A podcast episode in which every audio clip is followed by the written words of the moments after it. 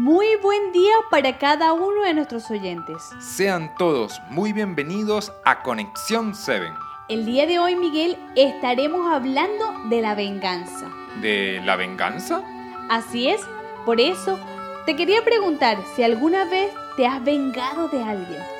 Cuando era niño, muchas veces me vengaba de mi hermano mayor con travesuras, o incluso también de mi hermano menor, pero solo lo hacía en forma de juego.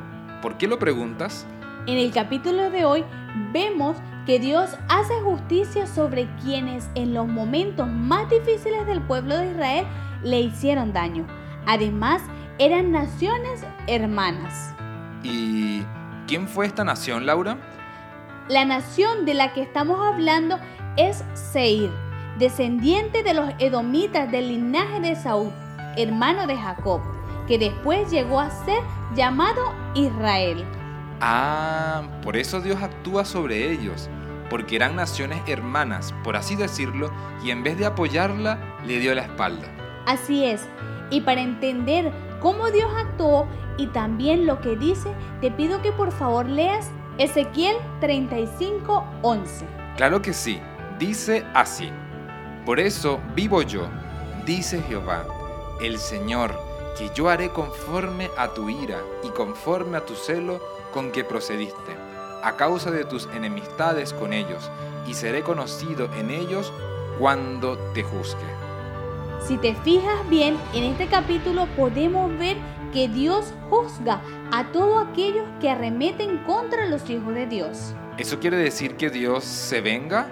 En pocas palabras, sí, pero más que una venganza, Dios no deja sin castigo a aquellos que arremeten contra los hijos de Dios o contra quienes pretenden burlarse de ellos.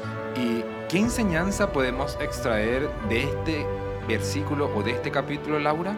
La enseñanza de hoy es que debemos seguir confiando en Dios y dejar todo en sus manos. No utilicemos la venganza nosotros, dejemos todo en manos de Dios, que Él será justo y misericordioso.